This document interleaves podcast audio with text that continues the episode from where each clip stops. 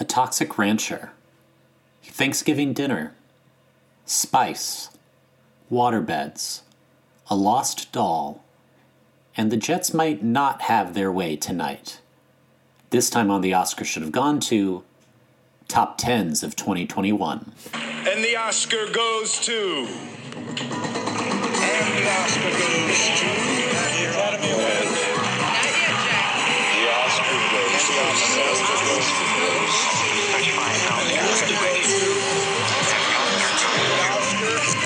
And the Oscar goes to. Um, I am recording. I'm also drinking matcha tea because we are out of like creamer for coffee. And you know what's fucking disgusting in coffee is skim milk. If you're drinking your coffee with skim milk, yikes upon yikes upon yikes. It's, just had wa- it- it's basically water. We went into uh, New York City and had dinner with Allie's dad on Christmas, and I had a cappuccino. And it's the first time I've had coffee since we were in Italy because I just don't drink coffee. But I knew we were going to drive back, and I was like, I need some, I need some caffeine for this, That's you know, That's hour right. and forty five minute or so drive back. How'd that go?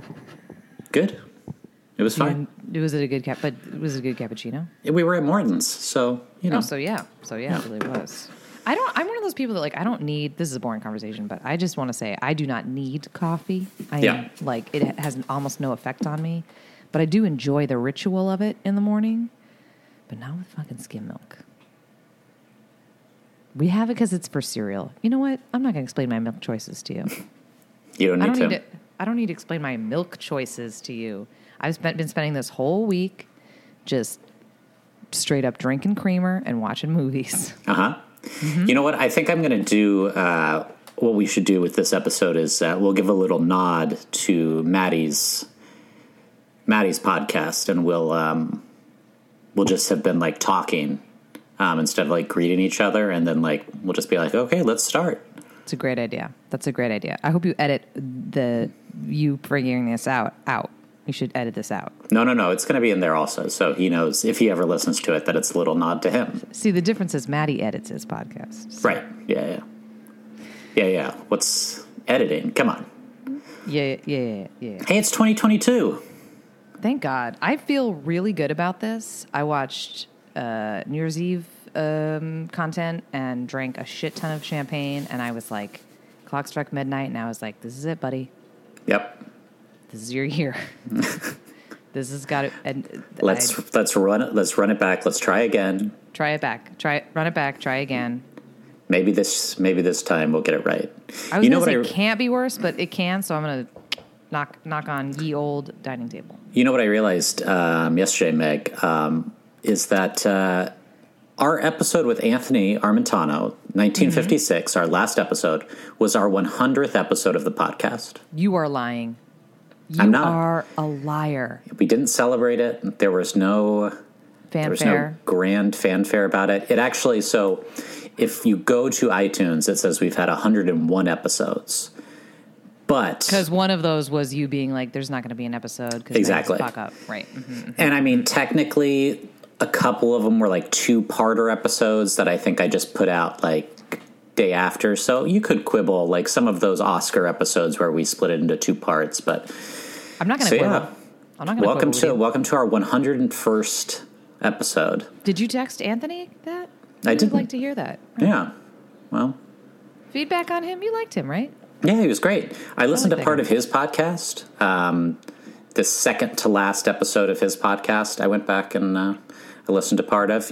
You know, I didn't. I didn't realize he had a movie podcast. You know, we should have had him on years ago. We didn't know him, We didn't know him then. That's why. but anyway, this is all super fun for the For everybody. listener. Yeah. For everybody. well, this is ex- so we're uh, we're zooming forward to the to the now. We're gonna do. We're zooming and we're zooming. Yeah, exactly. That's a double meaning Um, right there. That's right. It's January 2nd. Um, you are in Los Angeles. I'm Mm-hmm. in Philadelphia. It's about the same temperature. It's like uh, it's, it's 61 degrees here. Wow. Almost like the planet is. Yeah, it is supposed to get very cold this coming week, Oh. though. Hmm. So, Pass on that. Nope. uh, but it's also been raining here. I know it's been raining a lot in Los Angeles. So, It, it did. There was two days where I was like, "Is this the? Is this end times?" yeah, you know the flood is coming. Um, it was nice though. Um, we're gonna do. We're going to talk about the movies of this year, but this is not our. I want to make it clear that this is not our annual Oscar podcast. No, no, no, no, no. Maddie We- Smith will be the guest of. Maddie Smith will be back. We can't do that, of course, until we know who the nominees are. The Oscars are not until the end of March, so we've got some we've got some runway before that happens. But we are mm-hmm. going to do our top tens. We have not we have not discussed. We have not sent our top tens to each other. So here's what I'm going to suggest when we jump into this: is if we'll go from ten to one, of course. Let's say at number nine, I have one. I have a movie that you have as your number three. I think in the case of either of us, we should just say, "Okay, I have that higher on my list," and then talk we'll about talk it when about we it get when to we get to it. Okay. when it's higher up. Okay, I love that. I think that's great. I also want to put a disclaimer. You know, I there's been a lot of movies, guys, and I had to go to Arizona to be with my in-laws. Yeah. and they didn't want to watch any of them. So it's I'm you know I'm I'm plowing through, but I there's a lot that I know that I have missed. Sure. I, cr- I crammed in watching the second half of the card counter last night. I'm trying real hard to get to a lot of these movies, but you know, there's some that I'm not gonna. And can we like can we get back to Cyrano watch real quick? So what is occurring with Cyrano? It is eligible for 2020, but they pushed it to So- January release. Why? So I have a list of eight movies that I'm going to read off real quick that I feel like could like eventually elbow their way into the top 10 for Craig's 2021 that I have not seen. Craig, I'm worried that they why, why they pushed it. I know we talked about this last podcast, but I want to get back to it. Why did they push Cyrano? So I think with some of them, it's because you know the the count the Oscar year is a little later, so it's like March.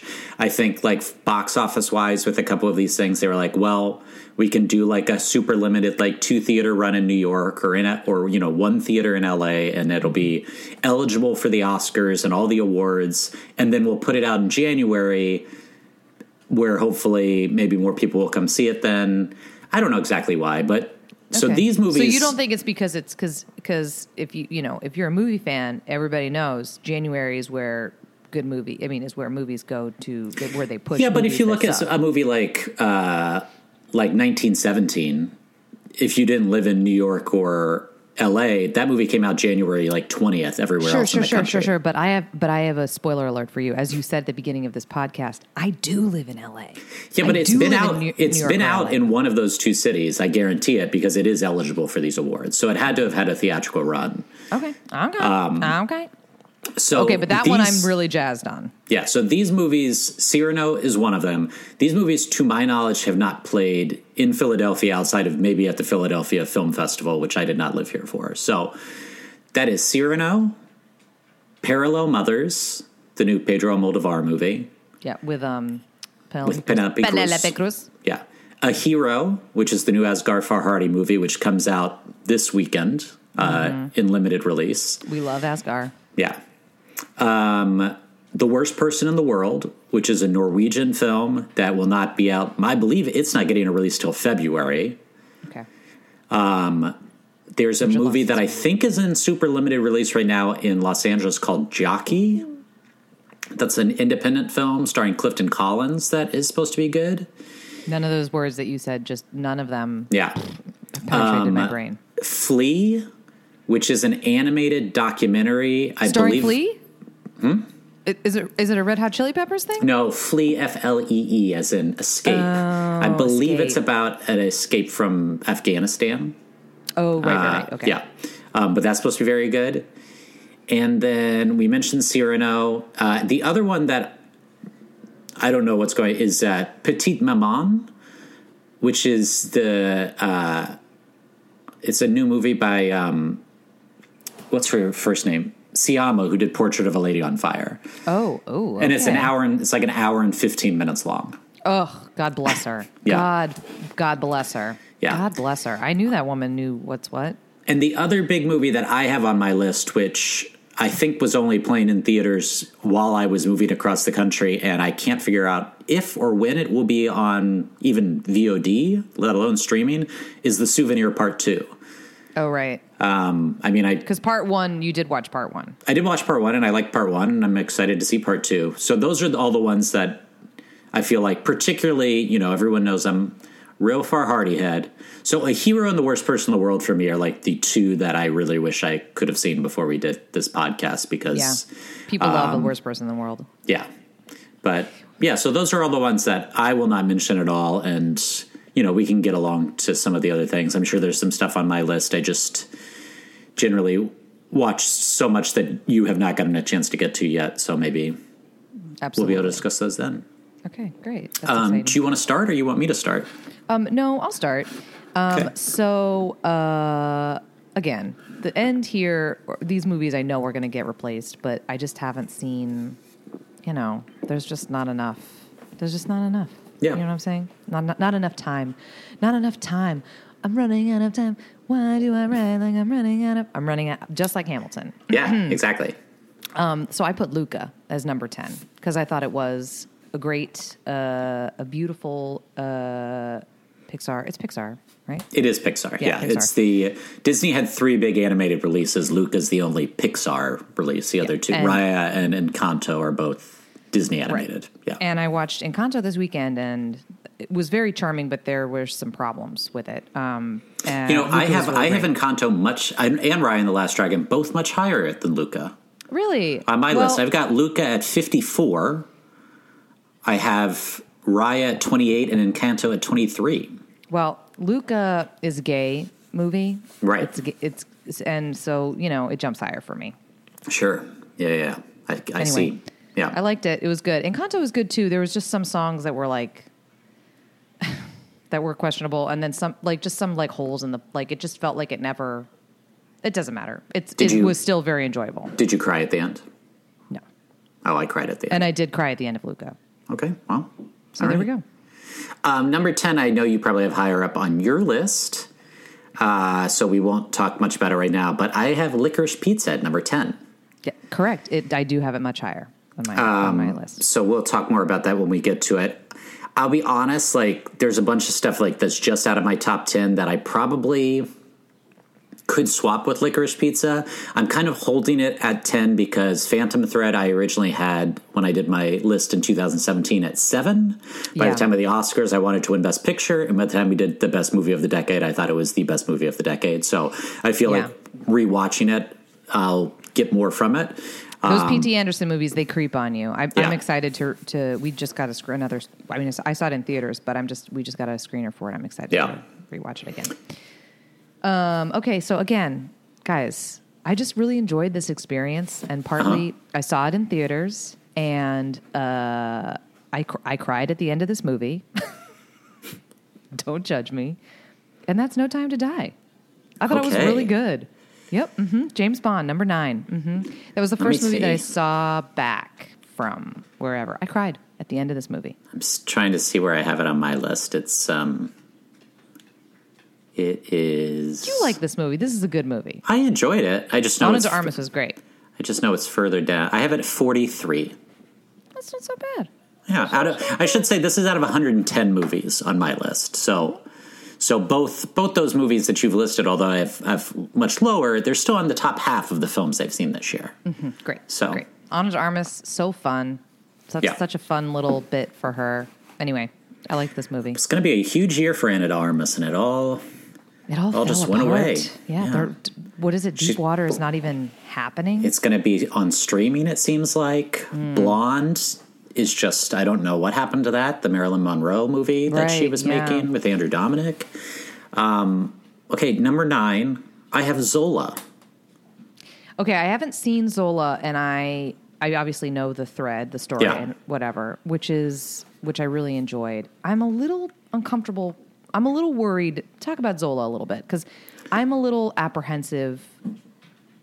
It's a it's the story. I get why it's so. I get why they made it into a movie, but it is dark. And Yeah. anyway, continue. Talk about talk about Zola. So Zola is about a uh, woman who befriends. So uh, Taylour, I'm going to get her last name wrong. Hold on, I'm going to look it up real quick. So You want to hear a story about how me and this bitch fell out? Exactly. So it's based. On, It is based on this Twitter thread. Um, so Taylour Paige. So Taylour Paige plays this character, the titular character of Zola, who uh, works as a dancer um, as well as in a diner, and she meets this character played by Riley Keough in a diner, and basically goes with her to Florida to earn money. Um, what she thinks is just like dancing down there, and it all kind of like quickly gets completely out of control. Um, I just think this has such like a cool style to it. Um, and Taylour Paige is great in it. Riley Keough is incredible in it, and Colman Domingo, who plays, uh, who kind of turns out to be the villain of the piece, is also really great in it. Um, and Nick Braun, our boy, cousin Greg from Succession, Oh yeah, he's in it too. He's in it also. yeah. fantastic. Yeah, just Yeah. a really really strong cast. I actually think if this movie came out a little bit later in the year, Riley Keough and Colman Domingo would be much more in the supporting actor uh, races uh, because I think they're both just like you kind of can't turn away when they're on screen. Um, so I suggest people check this out. It's it's it's on VOD. It's on iTunes. You know, you can- It's not going to. it. Is it going to upset me? I don't think so. Um, Okay. It's it's it's told more as I mean, it gets very dark, but it definitely has the tone of a dark comedy. Yeah, I mean it's hard. Well, because it's hard because the thread was funny too, but also not funny. Right. Do you know what I'm saying? Do you know what I'm saying? Funny, but not funny. Yeah, I mean, there's definitely upsetting stuff that happens, but there's a there's definitely a comic touch to everything that never makes you get too upset. I would say Okay. All right. Zola. Zola. Continuing the movies that are probably going to fall out of my top ten, but I really enjoyed this movie. Is um Val. Okay, So Val this is, is one I have not seen actually. Oh, really? Okay. So Val is like a it's a documentary uh, documentary style kind of because it's more like really just like footage that he's shot over the years of Val Kilmer. Yeah. And um I guess as an actor and as a fan of a lot of movies that Val Kilmer has been in, that's really like I would say it really hit the sweet spot for me on on those two levels because it was very he's so basically if you don't know Val Kilmer now has had had to had to have throats he had like throat cancer or, mm-hmm. and so he had to have throat surgery. So he's speaks with like the you know the the thing in his whatever. So it's all the one tone Yeah, so he can't really speak and he's they're not sure if he's going to regain use of his vocal cords. So he's kind of like looking back on his uh on his career and kind of like what it means if he can't be an actor anymore cuz and like it's just very interesting his his whole story is very very interesting because Yeah. he he's a really interesting guy. And there's a um and he just took all this footage from like just over the past like 30 you know plus years of his career. There is a scene where there is he does have footage of Marlon Brando in a hammock on the set of uh Ghost in the Dark, not Ghost in the Darkness. Um, Island of Dr. Moreau. Oh, no, Dr. Island of Dr. yeah. Moreau. And um, uh, he walks up to him and he goes, and so if you if you're interested, Marlon Brando just goes, just give it a push, just give it a big, big shove. and I was like, well, this movie's great. yeah, Um, so anyway, you'd like it, Craig. yeah. I need to check it out. We um, uh, our friend Clayton Davis uh, had posted something about the chances of it getting into the cinematography awards at the Oscars, and I was like, I'd like to answer that question. No, Definitely not. Yeah. Definitely not. But, you know, but supporting actor, posthumous supporting actor for Marlon Brando going, give it a big, big shove. Yeah. Fingers crossed. um, number eight, I also know you have higher on your list, so I will just. So basically, I have 25 films on my list that I consider four star movies or up. Um, this starting at eight, uh, all of these. All the rest I have is four and a half stars. I don't have a, a movie that I've listed at five stars. But at number eight, I have West Side Story. Um, but we will talk about that when we get higher up the list. We're going to talk, that's the, the podcast is now called, what's Yeah. that story? It's not called Dr. the- Shotgun. our 101st episode, a celebration of West Side Story. West Side Story. Mhm. Um, okay, so seven for me is a movie that we just we did just text about, and that is The Last Duel, which fucking rocked. This movie is good. I knew I thought when I saw the trailer for it, I was like, "Do you have it higher?" I don't. I have it at 16. So, okay. yeah, when I just saw the outside. trailer, when I saw the trailer for it, I was like, um, I'm gonna watch the shit out of this movie. And Yeah. then it kind of came and went, and I didn't think much of it. And then people were on people online were like, "This movie's good," and so we watched it, and it's fucking super fun. Yeah. And um, they should make more movies like this. And Jodie Comer ruled, and Yeah. Ben Affleck ruled, and I was like, "This is this is fun as hell." Anyway, if it's it's a little long, but if you are Yeah. in the market for a, especially it's so funny that he did House of Gucci, which Mm-hmm. was should have been should have been way more fun in my Right. like it was it was okay it was fun enough I guess but like Yeah. it sh- it's so weird because that was like not a well put together movie. And then this is not only very fun, but it is a very well put together movie. And I was I just thought impressed. House of Gucci, I think everybody that loves it has just convinced themselves that they were trying to make a campier movie than I think they actually were trying to make. One thousand percent. It's not. They're not trying. The only. That's why watching it, I was like, Jared Leto is kind of the only person that got the assignment. Like Yeah. it. It was he because his. I, as much as I, and this is well documented on this podcast, we're not big uh, Leto heads. no. No. But he he I was like he's kind of nailing it because it's so over the top and insane. Right. And this movie is over the top and insane and written crazy. And Yeah. it's very weird that it's yeah, it, that but again, the, the execution of it and the direction of it and the tone of it is and everybody else in it is soup is deadly serious. Yeah. So it's not that fun and it's also not very good. Yeah. Um, yeah, I like The Last Duel a lot too. Um, the Last Duel of The Last Duel in particular is pretty much the most brutal filmmaking that I can remember. It is rough.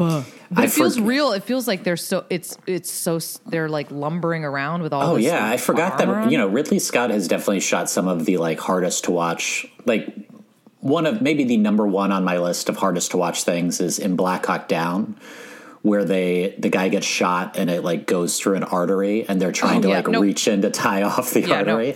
Like it's like the worst thing to watch ever. And there's some stuff in that, particularly in the last duel segment that God is just so violent. Um Yeah. but yeah, Jodie Comer rules you know, if I'm sure people are aware, it's told in like a Rashomon style. So you get Adam Driver, Matt Damon, and Jodie Comer's version of the events um, leading up to the titular duel. Um, my personal favorite moment in that is there is a scene where they have to sort of reconcile at this party. And Yeah. I love that when Driver's telling the story, he's like the bigger man, and then when Damon's telling the story, he's the bigger man, and then when they show Jodie Comer's version, like the like sentence that like is said that shows like this is the better man is said by like a tertiary character who just Yeah. happens to be there. It's like no, this is the person that actually said it. It wasn't Yeah. either of these idiots. Either like, of these fucking toxic masculine bullshit dudes. Although Adam Driver is pretty hot. Uh, and Matt Damon's hair in this. Magoof. Yeah. Anyway. Um, yeah, the last duel rules. People should definitely check it out. Also now available on VOD. So Great.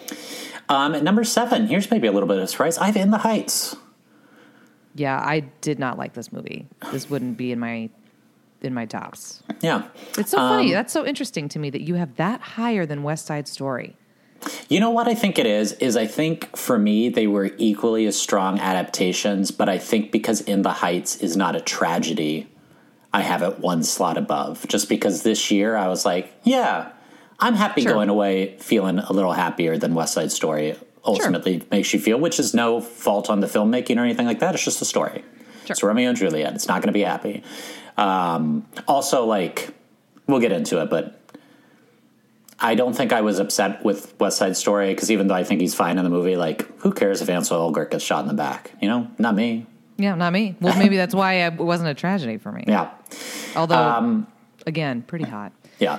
I Um, talked about this, I think, when we talked about it way back when it first came out. Um, I just have a connection with this musical. I saw it three times on Broadway. Like, Right. it's just a musical that I really love.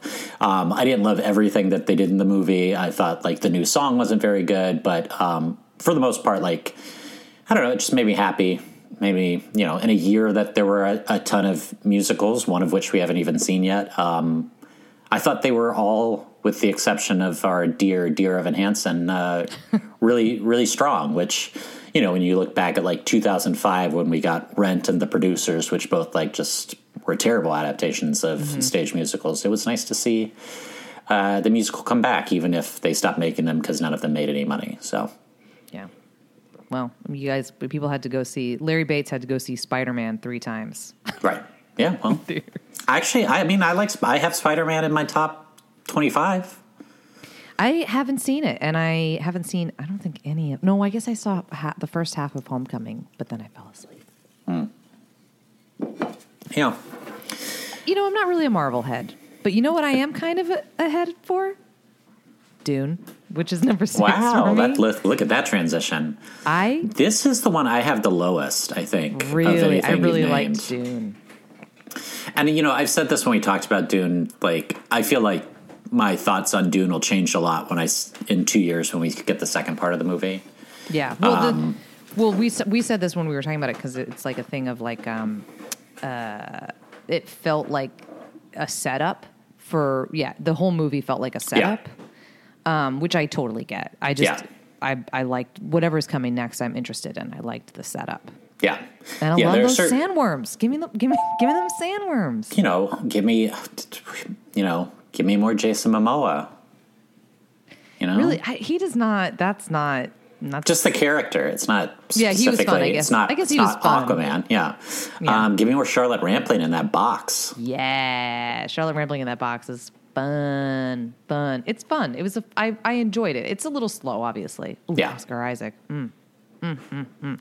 What an interesting career that guy has. We should do an Oscar Isaac retrospective because Yeah. he is very talented and just kind of does a sh- works a shit ton Yeah. in a shit ton of different things. Wouldn't it be weird to be in Dune and Star Wars and then like scenes from a marriage and the card counter and like Did so? Did you? Davis. Did, um, maybe this movie's higher on your list. Did you? Did you have the card counter on your list? no, I did not. I, I mean, I, I, I didn't really like it, like especially in uh, in comparison to First Reformed. First Reformed. Yeah, yeah. It didn't Um, I think he's good in it. I think him and Tiffany Haddish have absolutely no chemistry whatsoever. Yeah, it's weird. And that People are seem to be the reviews. People seem to be like, "Wow, these two together," and I was like, it, it, "There's nothing there. Like, there's No. no there there." People were very into Tiffany Haddish. They were like, she steals the movie from him. I'm like, no, she does not. Yeah. she is. She she's. It's very fun to see her do uh, something that's not Tiffany Haddish, and I think she's she's good. She's a good actor. She can do it, but it's like, no, I'm sorry, no, she, no. Oscar Yeah. Isaac is is very good in it, but it's um, yeah, it wasn't for me. Yeah, I don't know what else to say about it. It wasn't. It it felt it felt clunky. yeah, yeah. Um, my number six, I have Red Rocket. Oh, I see. This is one I'm dying to see because of my boy Sean Baker. Yeah. So this is like the first uh, Sean Baker movie that like I feel like I bought into the hype of. Um, you know, we talked about Florida Project a lot, which of course was your favorite movie of that year. Um, which didn't, which I thought was a good movie. It just didn't fully do it for me. Um, Tangerine, same thing. I didn't quite get the hype. This, the first like 15 minutes, I was like, God damn it. It's again, like, why do people, and then I'll tell you, it was really just the Simon Rex of it all. He is so good in this. Is he really he funny? He is so funny. He's so like smarmy. Like he's playing like a scumbag. Basically, the movie is about a guy who moves back to Texas City, which is outside of Houston, um, sort of like a refinery town.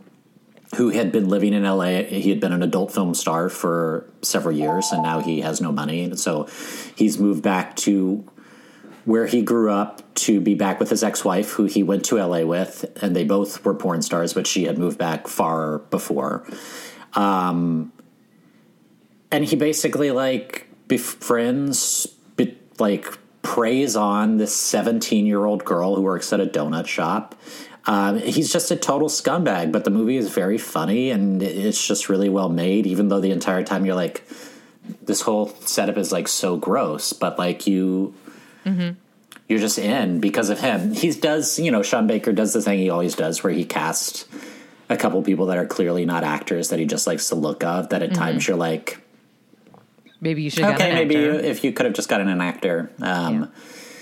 But yeah, I, I really dug it. I think it's really funny. Um, definitely something people should check out. I am very uh I'm very jazzed about that one. That one and I'm I don't know if it's going to be in your top end, but Mass are the two that I'm like that I haven't seen. Mass actually finished at number 12, so just outside. Yeah. just outside. Okay. Yeah. I'm I'm psyched about that. Yeah. It's going to be great. Um okay. Uh oh, number 5 is another documentary. You know I love documentaries. Uh and you know what else I love is stories about climbing and Everest and shit. This isn't it doesn't have Everest in it, but it's The Alpinist. um, which I also saw in theaters. It's uh, this is just again sort of in the same way Val was. This is just like a very, in, or in the same way In the Heights is for you. This is a a real obsession of mine. Is fucking people climbing Everest and or people climbing, you know, like people just climbing the world's tallest mountains. I don't Right. get it. It seems like a fucking nightmare. I literally can't think of anything I would less rather do. And so I'm totally obsessed with watching stories about them. And this is a very interesting thing. I don't think it's as good as Free Solo. Yeah. The same. And we talked a little bit about this. He, the, We did. the climber that in the Alpinist that they're kind of following, he's not, uh, he's not as interested as being on film. And all, most of the stuff yeah. is more, um, a lot of it is more archival footage that he has of himself. Um, Mm-hmm. So yeah, he, it's not quite as like in the moment as Free Solo. Yeah. But there's Um, a few things that are, there's a few moments that are tense. Yeah. And, and uh, I enjoyed it. Anyway. Yeah, it's a it's a good movie. I think uh, I think it's actually on Netflix now. Um, obviously, if you find some theater that's randomly re-showing The Alpinist, it's a, definitely a movie to check out in a theater just because Yeah. of the scope of what he's doing. But uh, if not, it is a good story, and yeah, you can check it I'll out. enjoy it. Yeah. Check it out on Netflix. Um, my number five is Shiva Baby, which I've I won't spend a ton of time with because it was my number one for a lot of the year. So I mentioned it a bunch on this podcast. Uh, yeah, just similar uh, for me to like an uncut gems esque movie where it's like it's not particularly a comfortable watch because it's very anxiety ridden. But uh, yeah, I thought it was just super well made. And you know, anytime someone makes a Gallatin joke for us NYU uh, alums, you know, School of Individualized Study. immediately love it. So yeah, Shiva Baby. I like Shiva Baby. Yeah. I like Shiva Baby. That, that, that's that's a good pick. Uh, number four is a movie that I saw last night. Is The Power of the Dog. I also have the power of the dog at number four. Shut your mouth! Can Yeah. you believe it? Um, great. It was fucking great. Y- It zigged when you thought it was going to zag, and Jane Campion is one of our best. Man, she Yeah. is because it's a it's it's a slow movie. Yes. but it's not boring because No. of how she shoots it. Is so it's such a I mean, again, I love Top of the Lake so much. It just reminds me of just like these. She just has really interesting characters and just shoots them in very interesting ways. And um, I really, I really enjoyed this movie quite a bit. And I'm so pumped to see Kristen, uh, Kirsten Dunst uh, back in the mix. Yeah. Um, yeah, this movie, um, I thought the first hour was a little slow, but it's more than made up for by the second hour, which Yeah. is uh, incredible. Um, yeah, it's just like a really good movie. Um, Guess how old Kirsten Dunst is, by the way? How old do you think she is? she's like 40. She's like a couple years older than us, right? Okay, yeah, good job. She was th- she's 39. Maddie was like, Yeah. "Oh, she's 45." She he thought she was she was older than that. Because I think just because of- by virtue of that she's nothing with uh, nothing bad. She just looks Just, she's been around she's just forever. been sorry, she's been around for so so long. Yeah. Yeah. Kind of wild. Um, What do we think of Benedict great. Cumberbatch? I don't care for him. I generally do, well, here's the thing. I I I feel like he actually is a I think he's good. Yeah. I feel like he takes himself very seriously, and so it, it, I, he, it feels like he's somebody I would not want to be friends with Yeah. because he takes himself very seriously. I don't know. He was good. I just I like also it's- think this is probably this. I like. I never watched Sherlock. Like I know people live and die by that show. But um, this is probably the best I've ever seen him. But I still, to me, it's not like he should be winning every Critics' Prize No. performance. You know, it's funny too because I watching it. It's like, like he and Jesse Plemons are brothers, and Uh-huh. again, Jesse he has a way bigger role, obviously, Right. than Jesse Plemons. But like, it just seemed like it. It just seemed like he it, Jesse Plemons is so much more effortless. There's also something that I just don't buy about Benedict. Like, you know what the thing I didn't believe the most about the character? What?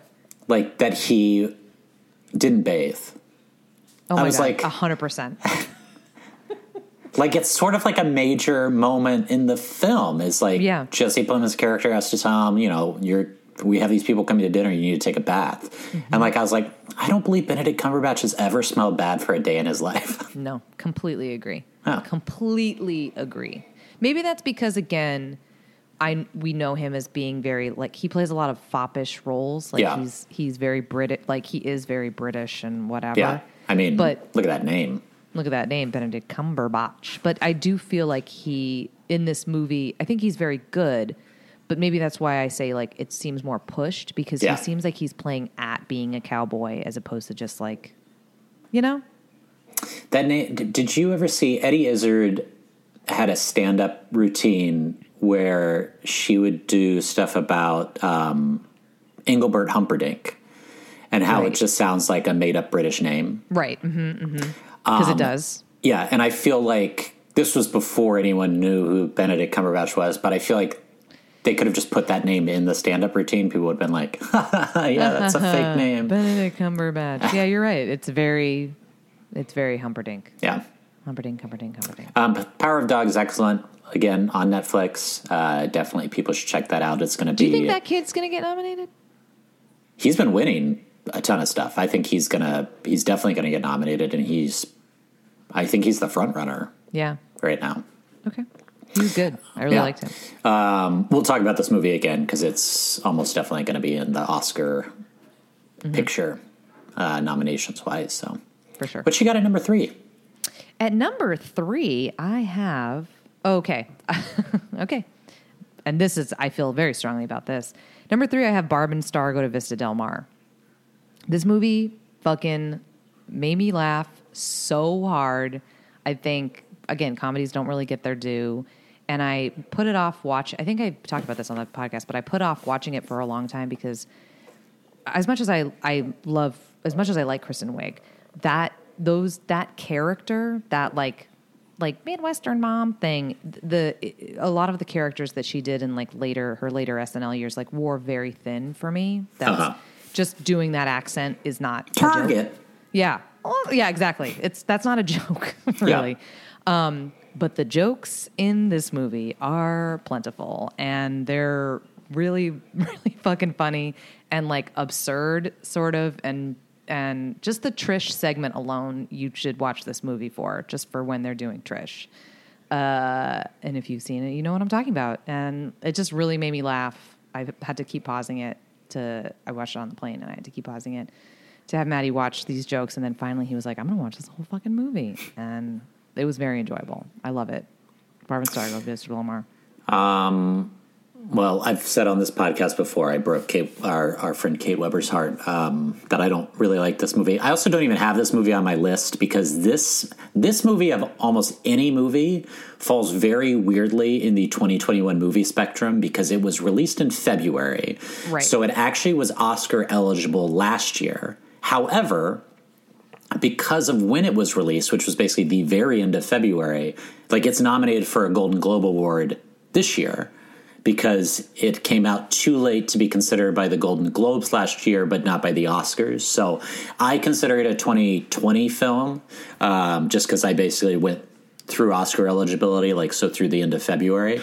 Um, so I don't have it on my list, but it would not be in my top 10. Um, maybe I'll revisit it one day. Didn't do it for me, but I'm glad it tickled your funny bone. Really, really made me tee hee pretty hard. Uh, my number three is The Humans. Um, it's a Stephen Karam movie based on his uh, Tony Award winning play. Um, really just uh, just a small family study, basically a family in a crummy New York apartment at Thanksgiving. Um, you know, uh, it's Richard Jenkins and Jayne Houdyshell are the parents. Amy Schumer and Beanie Feldstein are their daughters, and then uh, Steven Yeun plays Beanie Feldstein's boyfriend.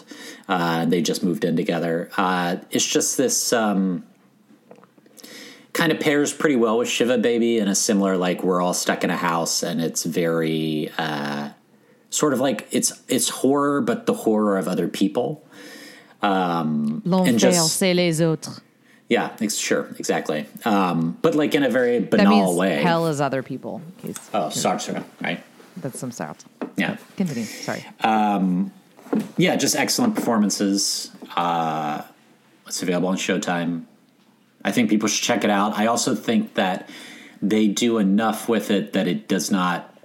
I think I've mentioned this in talking about the humans before. Like we've talked about how one of your problems a lot of times with play adaptations is that it's not uh, enough. It's too stagey. It's very And I static. Think, I do think the way they use uh, the the camera work and everything in this kind of takes it out of that room and makes it Yeah. more filmic. kind of my So- problem that one of the problems that I had within the Heights too is I felt like it was very static, especially Mm-hmm. compared to West Side Story. But okay, number two, licorice pizza.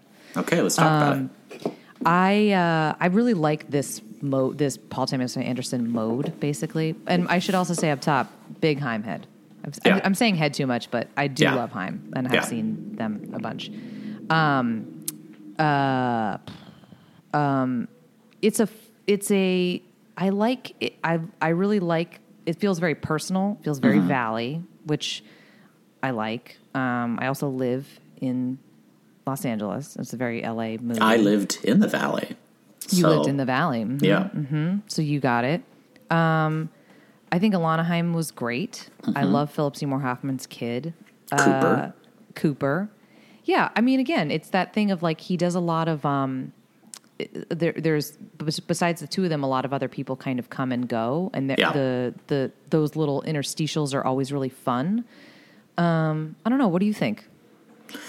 Yeah, I liked it a lot, but I think I didn't like it as much as I wanted to like it, which is not, you know, that's just a fault of like you go in with like obviously like huge expe- expectations. Like mm-hmm. some of his move, like I think on this podcast we've talked about three of his movies, which we said were the best movie of the year. I think Joey said Magnolia was the best movie of 2000. So if you include that, like obviously a lot of his stuff is way up there for us. And I like this. I think I did at times feel a little uncomfortable with the story.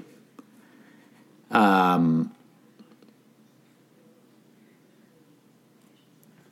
because in opposition to Red Rocket, where we're watching this like situation and we're supposed to be like realize like this guy's a scumbag and like it feels like we're never supposed to really judge the Alana character for being a 25 year old who starts to date a 15 year old boy. That is weird.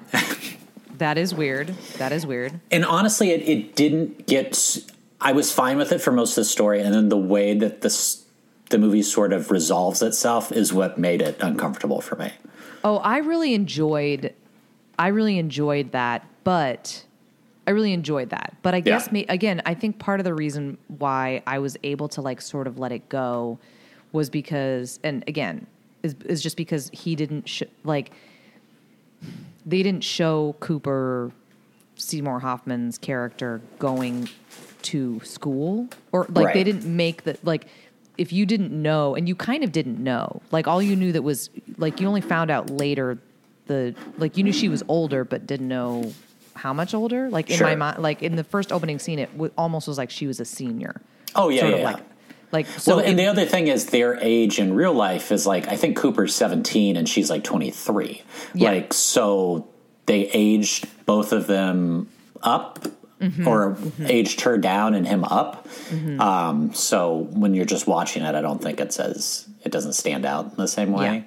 Yeah. Yeah, Um, I mean, until they I- kind I- of start talking about it. But it is, it's almost like we're supposed to be like, well, it's the mid '70s, so it's okay. And it's like, Yes. well, That's kind of weird. It is Yeah. kind of weird for sure.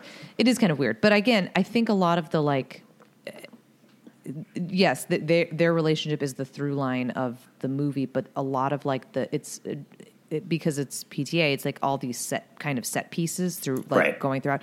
So like the the Bradley Cooper stuff, and when they go to his Yeah. house, and uh, there's a scene where she has to drive this truck backwards down this hill because they don't have any gas. Is such a that's such a well done. I mean, again, he's just such a good filmmaker. It's such a, a tense, you know, scene and such a well done movie. And there's some really funny parts of it too. Yeah. Yeah, Yeah, I definitely know. enjoyed it. I, I really look forward to watching it again. I I'm think, interested in watching it again. Yeah. Um, I think he, uh, Cooper Hoffman, is very good. I think Alana Haim is great in it. Yeah. So, yeah, I look forward to checking it out again. I think it's so funny they just used the entire Haim family, family. including the parents. Like, Alana Um, Haim, kind of a kind of kind of a star. Although you know what, I would also like to see S, an an Este focused vehicle too, because I I think she's she's fun. well, send a letter to PTA. Maybe you can. Now make a like a movie. little with, now make a movie with Este. Yeah. Danielle's fine. Danielle is is main Haim, main singing Haim, so she can just just keep singing. Right. Anyway, Um, My number two, again, I won't talk a ton about because uh, I've talked about it a bunch on the podcast, is Nine Days, uh, which, um, as I have mentioned before, it's a film about Winston Duke plays a character in sort of a, uh, a middle ground between Earth and the, you know, whatever we are before, who's going through and basically choosing someone to be born, um, and then kind of watches these people. Um, yeah, just a, a movie that I liked as I was watching, and then was just completely overwhelmed with it by the end. Um, and I think Winston Duke, Winston Duke, and Simon Rex for me give the two best male performances of the year that will almost certainly not be recognized by anyone outside of like Simon Rex spent like LA Film Critics gave him Best Actor, and so some film critic groups, but um, they're by far my two favorite male performances of the year, and they're not going to show up at the Oscars at all. So, yeah, for sure. but yeah, a lot of good performances in that movie, um, which means I know what your number one is, Mego. Number one, WSS, West Side Story. Oh, you're doing the, you're trying to do the jet Yeah, thing. yeah, yeah. Whatever. Uh, I don't know. It's so. Uh, what can I say about this movie that's not already been said? I will say this. I was thinking about this. We did this on we so we did the when we did 1961, right? Mm-hmm. Ni- whatever. We talked about um, OG West Side Story, and Yeah. I was not a big fan. I actually, I think what I what I realized is I don't love, and maybe this is because of the tragedy of it. I, Yeah. I the, the, it ends so sad. Um, and also the music is fine. I mean, America is a banger, obviously, Right. but I'm not like I don't think Tonight Tonight is, is Right. the most beautiful. You know what I mean? Yeah. I prefer the the uh, the Smashing Pumpkins Tonight Tonight. You know what I'm talking about? Yeah, Um, but uh, I'm I was not a huge fan of that. This movie is fucking gorgeous. It's just so dynamic. It's Yeah. just like it's very like it's looks absolutely stunning. The lighting is beautiful. It looks like a it, it, like a dream. It, it, the way he's shot it has makes it kind of look like a dream. And um, with the lens flares and the colors and this and that. And uh, you know, I don't know. This it ended, and I was like, wow, you know, it's very boring, but Steven Spielberg is uh, good. He's yeah, good. he's a good director. Yeah, He's a really good Who'd have- director. who'd have thunk? Who'd have thought it? And the girl Um, that plays Anita. Well, my two, I think my the, my two breakouts from were Anita and Riff. Yeah, The girl that plays Anita and the guy that plays Riff. Ariana DeBose and Mike Faist. Yes, great job. And I just stuff like you know, like I think "Keep It Cool, Boy" is such a dumb like song generally, Yeah. like in the whatever. And I th- thought what they did with this was incredible. I was Yeah. like, that was like one of the best sequences. And, and Ansel Elgort, He's I fine. thought he he's, fine. he's actually was better than I expected him to be. I don't I like so. him. I think he's very boring in general. Uh, that doesn't even get into his possible uh, personal uh, life um, and assault allegations and stuff like that. But um, yeah, I just don't like him as a film star. He's not interesting to me, Mm-hmm. um, and I think he's probably the least interesting person in this movie as well. yeah. Um, but Tony, but but both of them are. I mean, as, I really liked the girl that plays Maria. Yeah. And again, he he made some choices or he Tony Kushner made some choices where that gave her a little bit more agency, which I Yeah. thought was fucking great.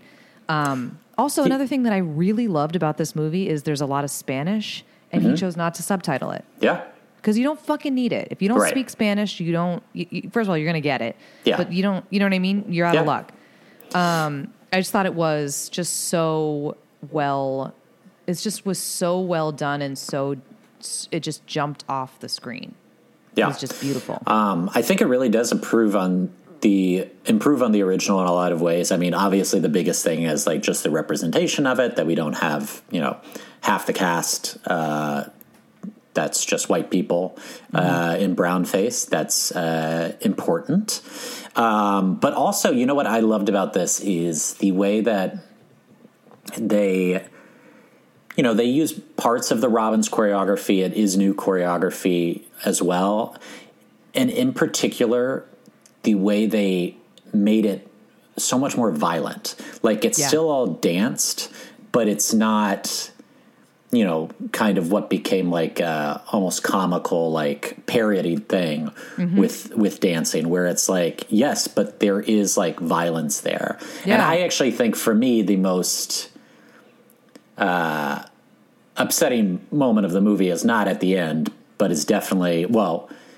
A, it's the attempted rape of Anita, Yeah, which is is very really- difficult to watch. yeah, which Um, is which is like basically happens in the first one too, but it's so Yeah. watered down. Right, It's which so is also probably just sixty years ago. They were like, we can't really do this. So yeah, like, but also what a brilliant fucking idea. The, the the part that you were like that it got really real is when those they were girls. Remember the Yeah. the the Jets girls were in there and they threw them out of the thing. Yeah. And they're and that girl banging on the door. So upsetting, but such a such a way way to telegraph like what was happening. but also the big fight at the salt like field with uh, where Bernardo and Yeah. Riff um, meet. The, sorry, spoiler alert for really a sixty-year-old movie Yeah. um, and a Well, and a five hundred-year-old 500-year-old play. yeah. Um, but uh, I thought that was really well shot, and that shot of just the two of them when the police come in and everybody else has scattered, I think, is Is incredible. And incredible. I, they, this has been said in other places, but also like. I think what Kushner did with the Chino role to make it like an actual role, so we Yeah. care about it at the end because Yeah. Paris is a role in Romeo and Juliet, and Chino is not really in the first movie at all. Like No. he just kind of shows up to kill Tony at the end. So Yeah, but you understand why he and again, and also like you see the cops come for him at the end Yeah. too, which is another interesting thing. And I just thought also like Officer Krupke is it never worked for me in the Uh-huh. original. It's just it, again, it feel I felt very it just feels flat and like look, we're being funny or whatever. yeah, The in first of all, it's staged so well when they do it here, and it's so sad. Like you Yeah. sort like it gave it gives some sort of like humanity to these white kids Yeah. who are little shits. But then you're like, well, I get it. Sort they're of. Like, it's- bringing Upkey has not been great. has not been great. It's Yeah. been not great, and just the way he sh- the way he's shot it. I mean, I never really understood. You don't really West Side Story. You're like West Side. I mean, obviously it's New York. It's the West Side of New York, but like Right. the the opening is um, they're just tor- tearing apart this neighborhood. Yeah. you know, to put up Lincoln Center. and and you know luxury apartments, and it is uh, it's devastating Yeah. to it's devastating to both communities. It's Yeah. just such a it the choices that they made. It, again, it's been said before. Like, who, did we need an update of West Side Story? And I think the answer is yes. Yeah. They made some really good choices. Yeah, um, I have a new number one. Oh, you do? Oh my god, I can't wait. It's the Lost Daughter. Oh, So Olivia Maggie Colman. Gyllenhaal directorial debut of the Elena Ferrante novel, starring Olivia Colman, who I think you could like pick who the worst director in the world is, like someone you think is constantly just does bad films. I think if you put Olivia Colman and Daniel Kaluuya in their movie. You could not like. There's no way it could be bad it's not gonna be like they're movie. like the two people right now that I feel like anytime I go to see a film, like I know they're going to be above excellent in it. So you're And telling me is- Terrence Malick makes a movie with Olivia Colman. Well, the problem is he probably ends up shooting with them each for three months and then leaves them on the cutting room floor. um, but uh, this movie is great. Um, it's really acidic. Um, she is so amazing in it. Jessie Buckley plays a younger version of herself in flashbacks. Uh, she's terrific in it.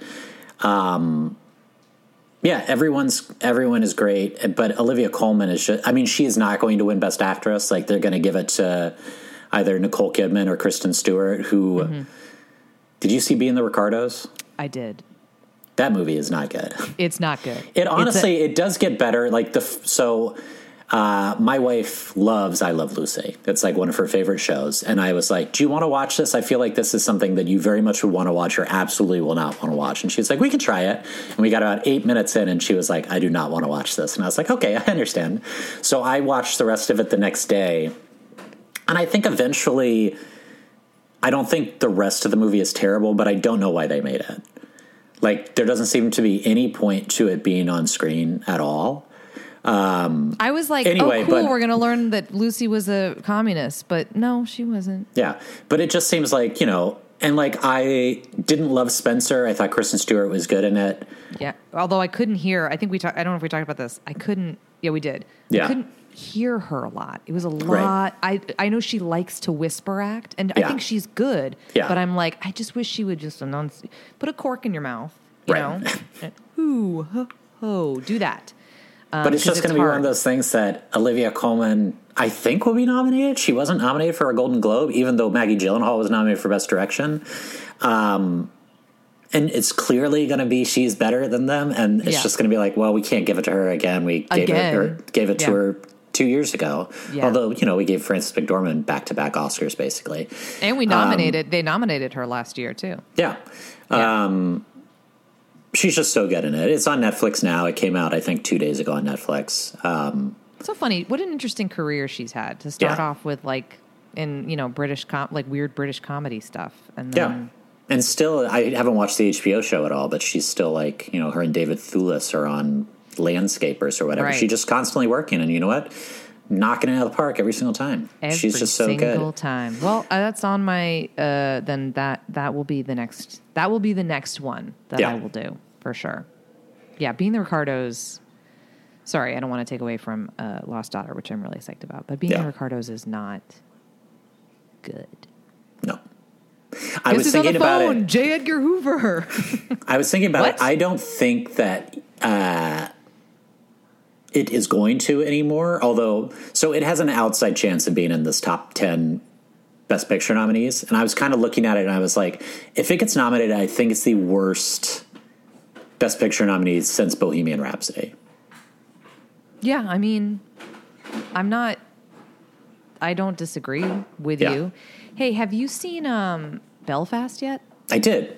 Okay, And I actually- that's my that's my pick for. I think we talked about this. I Yeah. I feel like that is the pick for to win Best Picture because it feels like such a crowd pleaser. Yeah. Everybody loves Kenneth Branagh. It it seems it seems to me the top three right now are Belfast, West Side Story, and Power of the Dog. I'd be pretty surprised if one of those three doesn't win. Seems like Power of the Dog is like the critic favorite. Um, Belfast is more, you know, like feel good movie, and then West Side Story. I think a lot of it is like you know this this master of the form, like kind of making his best movie in years, and it's a movie that we all thought we didn't need, and he somehow like made it work. Yeah. Um, but those are the three that I think have a realistic shot of winning Best Picture Yeah. right now, if I had to guess. Um, but yeah, I think Belfast is good. I mean, it's it's pretty formulaic. It is very much. You saw it? No, I haven't seen No. it yet. I mean, it's it's like it's Roma in Ireland, but not as rending. You yeah, know, not as well, not as beautifully shot. Yeah,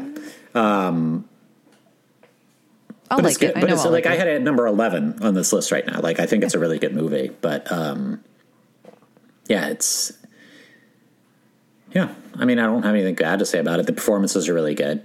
Um, Well, Belfast it's gonna be good. interesting to see what happens. Yeah. We'll be back with these. We'll talk, I'm sure, more about them.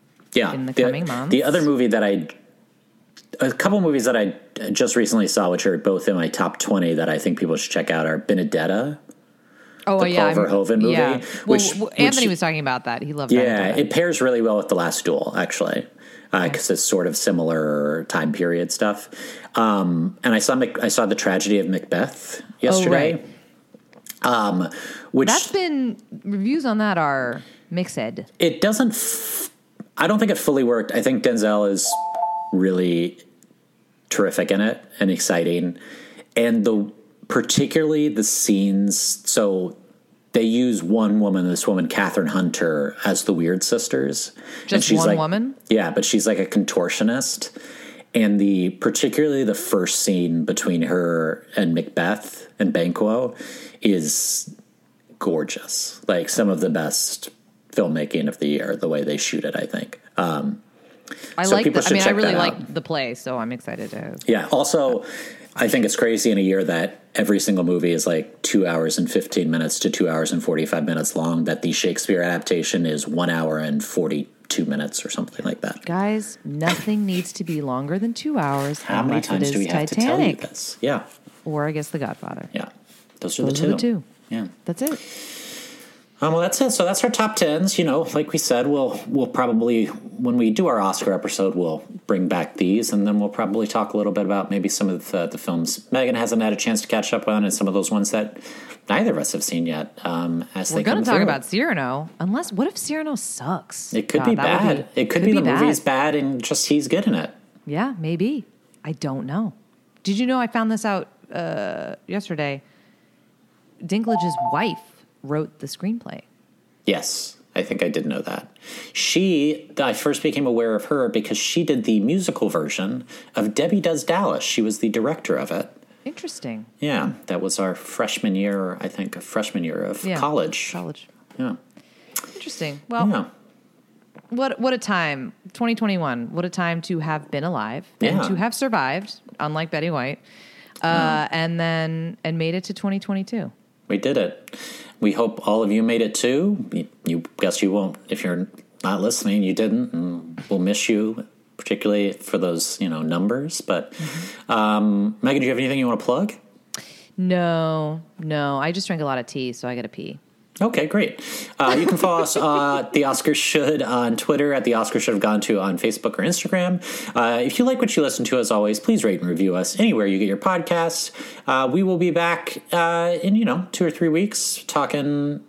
I think Best Actor, Best Actress 2008. Uh, before we dive back into uh, one of those couple years of the 1950s we have left. So thank you so much for listening. Happy New Year. happy new year We'll talk to you soon. bye Bye.